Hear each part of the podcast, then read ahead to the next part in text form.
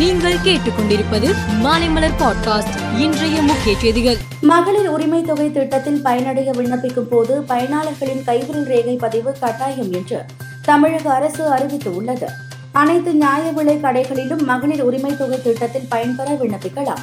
அத்துடன் நியாய விலை கடைகளில் கைரேகை பதிவு கருவியை முறையாக சீரமைக்க வலியுறுத்தப்பட்டுள்ளது. பொது சிவில் சட்டம் தொடர்பாக இந்திய சட்ட ஆணையத்தின் கருத்து கேட்பு கடிதத்திற்கு திமுக பொதுச் செயலாளர் துரைமுருகன் பதில் கடிதம் எழுதியுள்ளார். அதில் பொது சிவில் சட்டத்தை திமுக வலிமையாக எதிர்ப்பதாக தெரிவித்துள்ளார். தனிநபர்களின் உரிமைகளை இந்த சட்டம் பறிப்பதாகவும் அவர் கூறியிருக்கிறார். தக்காளி விலையை குறைக்க மத்திய மாநில அரசுகள் பல்வேறு நடவடிக்கைகள் எடுத்து வருகின்றன. அவ்வகையில் தக்காளியை கொள்முதல் செய்து அதிகம் நுகரப்படும் மையங்களுக்கு விநியோகம் செய்யும்படி தேசிய வேளாண் கூட்டுறவு சந்தைப்படுத்தல் கூட்டமைப்பிற்கு மத்திய அரசு அறிவுறுத்தியுள்ளது.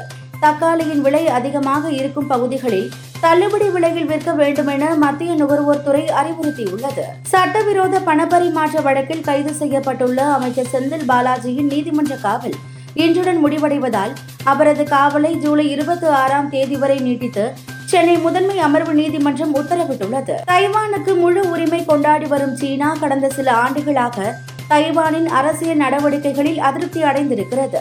அத்துடன் தைவானை நோக்கி அவ்வப்போது போர் விமானங்களை அனுப்பி எச்சரித்து வருகிறது. கடந்த இரண்டு நாட்களாக முப்பதுக்கும் மேற்பட்ட போர் விமானங்களையும் ஒன்பது கடற்படை கப்பல்களையும் தைவானை சுற்றி அனுப்பியுள்ளது.